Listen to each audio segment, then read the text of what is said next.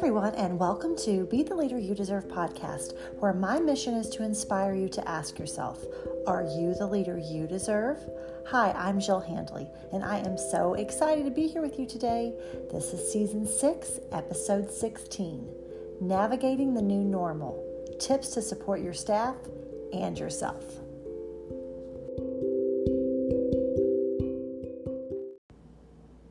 So, last week we talked about OMCs and WMCs, and I challenged you to look at your to do list and see how many of the things that you spend time and energy on are really things that are out of your control. My goal in asking you to do that was to help you start to reprioritize your calendar, reprioritize your energy, and reprioritize your sanity by engaging with things that you can control. Because those are the things, the people, and the places in which you can have a positive impact and not become overwhelmed with frustration. You may be saying, OMC, WMC, Jill, what are you talking about? Well, go back and check out episode 15 if you've not listened, and we get a little bit deeper into that. Now, I also challenge you to take a look at your schedule over the last few weeks or months and see how much time that you are giving yourself for ITS or intentional time for self. We also talked about toxic positivity and the impact that it can have on your school culture. Well, today I want to talk about ways that we can begin to navigate our new normal. I mean, let's face it, it's been two years almost, if not more. Yeah, we're near the end of March now, so more, since the start of the pandemic. And even as we try to get back to a regular school day, school week, school year, anything that even remotely resembles what we would consider to be quote unquote normal, um, it's still not business as usual at our school, at least not at our school. I mean, the effects of, dis- of the disruption to education that have, have really taken a cumulative toll on all of us, which has undoubtedly shifted our roles and responsibilities, right? I mean, I don't know about your school, but despite the mask mandates, social distancing guidelines, and inconsistencies between being in person or at home or a hybrid model that existed this school year, we still have to administer our state assessment. Oh, and we know what kind of anxiety the state assessment brings on a regular year. Well, this year it's even amplified. So here we are as leaders trying to navigate a new normal of post pandemic schooling, which includes learning loss and significant increases in student and adult SEL needs, all while at the same time continuing to juggle the mandates and focus on school improvement. I just see some of you right now shaking your head like, preach, Jill, preach. I mean, balancing the culture of high expectations with reduced stamina of students and adults and the firsthand and secondary trauma, whew, that's become a very slippery slope. Well, in today's episode, I'm going to share 10 tips that I've come across through my professional learning network that school leaders are doing to help support their staff that you can try so that we can all finish this year strong. Now, many of these tips, um, or some of the tips rather, are going to ask you to reprioritize that ESSER funding if you haven't already spent it all, um, so that the well being of your staff can be at the top of that priority. So you're saying, what, Jill? We're, we're paying all this money for staff and not students? Mm, not saying that. What I'm saying is we have to invest heavily in our staff because they are the ones that are going to be supporting the students. It's kind of that trickle down effect. If we don't pour into their cups, they will have nothing to pour into the students. All right, so number one, pay your staff for all those quote unquote extra duties. Now, the first thing I'm going to say is that I am a firm believer that excellence cannot occur in schools where everyone is bell to bell. And what I mean by that is everyone shows up right before the first bell rings and everyone's rushing out the door right after the last bell rings. I bet you've got some people in mind. And those people, inevitably, I don't know how they do it, they never take anything home. Have you noticed that? The other thing I will say is that as a teacher, an instructional coach, and a principal, I am and I have always been working lots and lots of hours outside of my quote unquote contract hours. well, technically, I guess I don't have those as a principal. And like you, I have several staff members who will do whatever it takes to meet the needs of our students. But with that being said, when I have funding, even in years where it's not post pandemic, pre pandemic, I always try to pay people for their extra duties. And now that I have ESSER funding, we have an opportunity to do that more than ever. So, what does that look like for me? Well, some of the ways is it's extra supervision in the morning. Instead of having holding rooms where students come in and are sitting on a large space doing nothing or doing something that's kind of trivial for 30 minutes and getting anxious and packed in, a, in a one little space, now students come in and go straight to their rooms. Oh my goodness, it makes our mornings so much smoother. What else does it mean? It also means extra unit planning days in the summer and, and extra planning time after school that's paid. Maybe extra meetings for planning and implementation of things that are new for us. Uh, maybe it means staying later in the evening to assist with family support initiatives. Really, I'm talking about anything that teachers are doing above and beyond, and I have the money to pay for it. Now, does this mean that I pay teachers for every minute they spend outside of the classroom? No.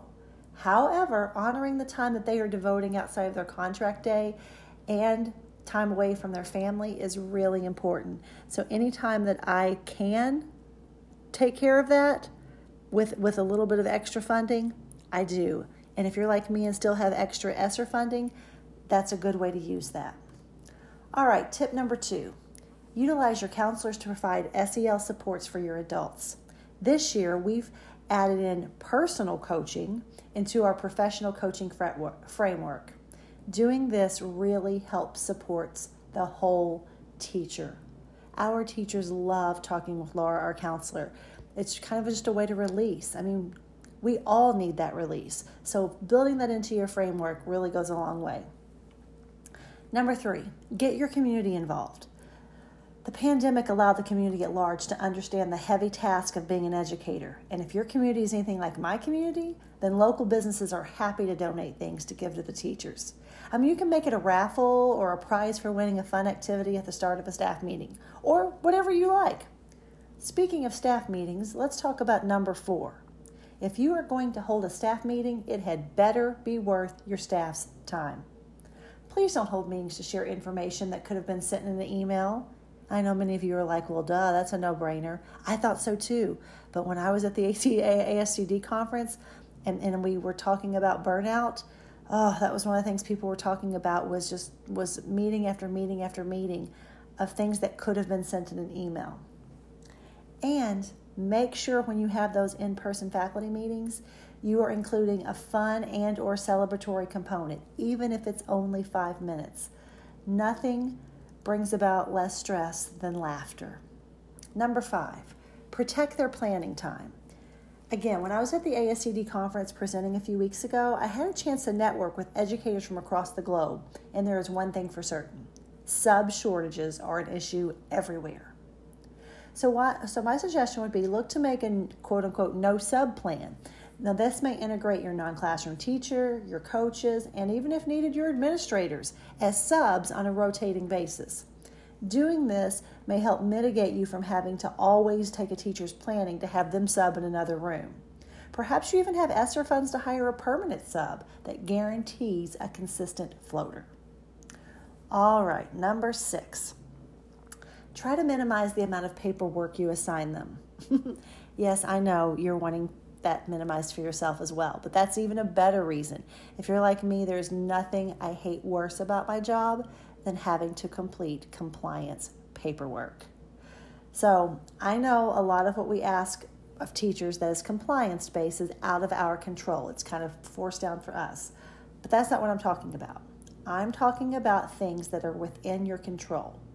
During my ASCD session, um, I had a lady raise her hand and she was talking about the way her principal always collects the lesson plans, but never returns them and never gives any feedback. Rather, they only give like nasty grams saying, oh, you were late submitting your lesson plans, or where were your lesson plans? You know, see me in my office.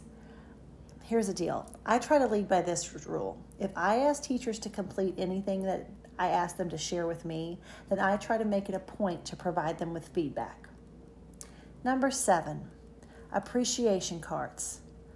Yes, I know you've heard me talk about this on previous episodes before, but their value cannot be overstated. Last week we had a perfect teacher attendance day. So, what did we do?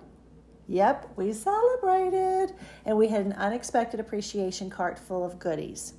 Some of you are saying, What? A perfect attendance day? Yeah, I was so shocked. I came in and I looked at the who's out for today. 100% of our teachers were there. This may have been the first time the entire school year that that's happened, so it was definitely worth celebrating. Made a big deal about it on the announcements, had the kids look at their teachers and say, Thank you for being here. I appreciate you.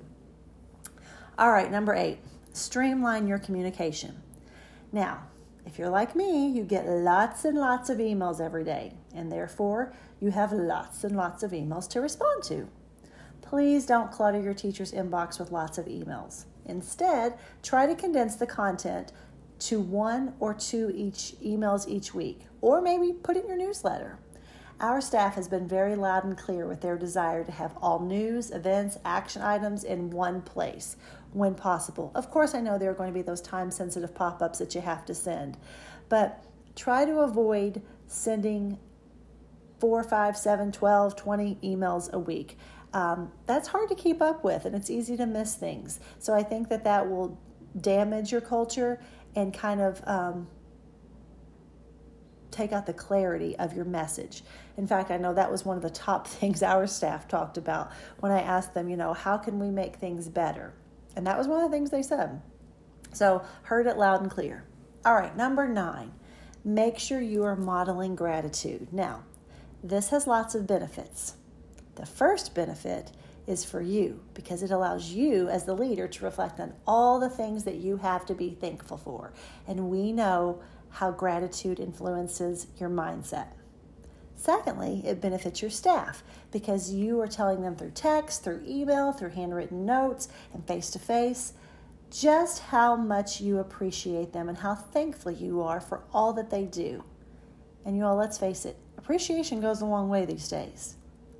All right, number 10. And by the way, these were in no, no certain order. I just came across these, been keeping a list, and, and thought, mm, you know, these, this is a great list to share. And, and perhaps you're doing lots of these. My, hope, my goal is that maybe you heard one thing today that you can take away, or maybe more. But number 10, Fun Food Friday, or any day really. Set up a protocol for ordering out from restaurants that allows staff to place and pay for their own order online. So all you have to do as the leader is allow release time for someone to go pick it up. I promise you, it's a little thing that goes a long, long way. All right, so there you have it 10 things that you can start doing that are going to help us adjust to this new normal. Again, many of these ideas I got from other educators in my professional network. So send me a message. Let me know what are you doing because I want to share it on the show. Send me a message on Twitter or LinkedIn um, so that I can we can learn from each other.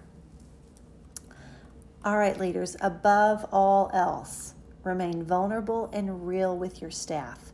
Letting them think that you are Superwoman or Superman is not helping them at all, and it's not helping you at all.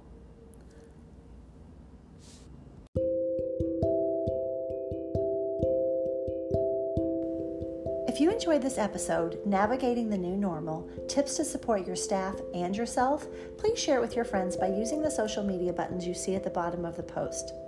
If this is your first episode or you've not listened to the entire first, second, third, fourth, or fifth seasons, I sure would love to know what you think. And don't forget to subscribe to the show on Apple Podcasts to get automatic episode updates for Be the Leader You Deserve. In fact, do it right now. Unless, of course, you're driving, in which case, wait till you get to a stoplight or to your final destination. And if we aren't connected on Twitter and LinkedIn, let's change that status. Finally, please take a minute to leave an honest review and rating on Apple Podcast. They really do help me out when it comes to the ranking of the show, and I make it a point to read every single one of the reviews that I get. All right, leaders, have a great week. I can't wait to hear from you and hear all the great things that are going on at your school while you go about your week, and maybe it's spring break for some of you all, or it's upcoming spring break, it is for me. I'm so excited. Don't forget to ask yourself Am I the leader I deserve? And what am I doing about it?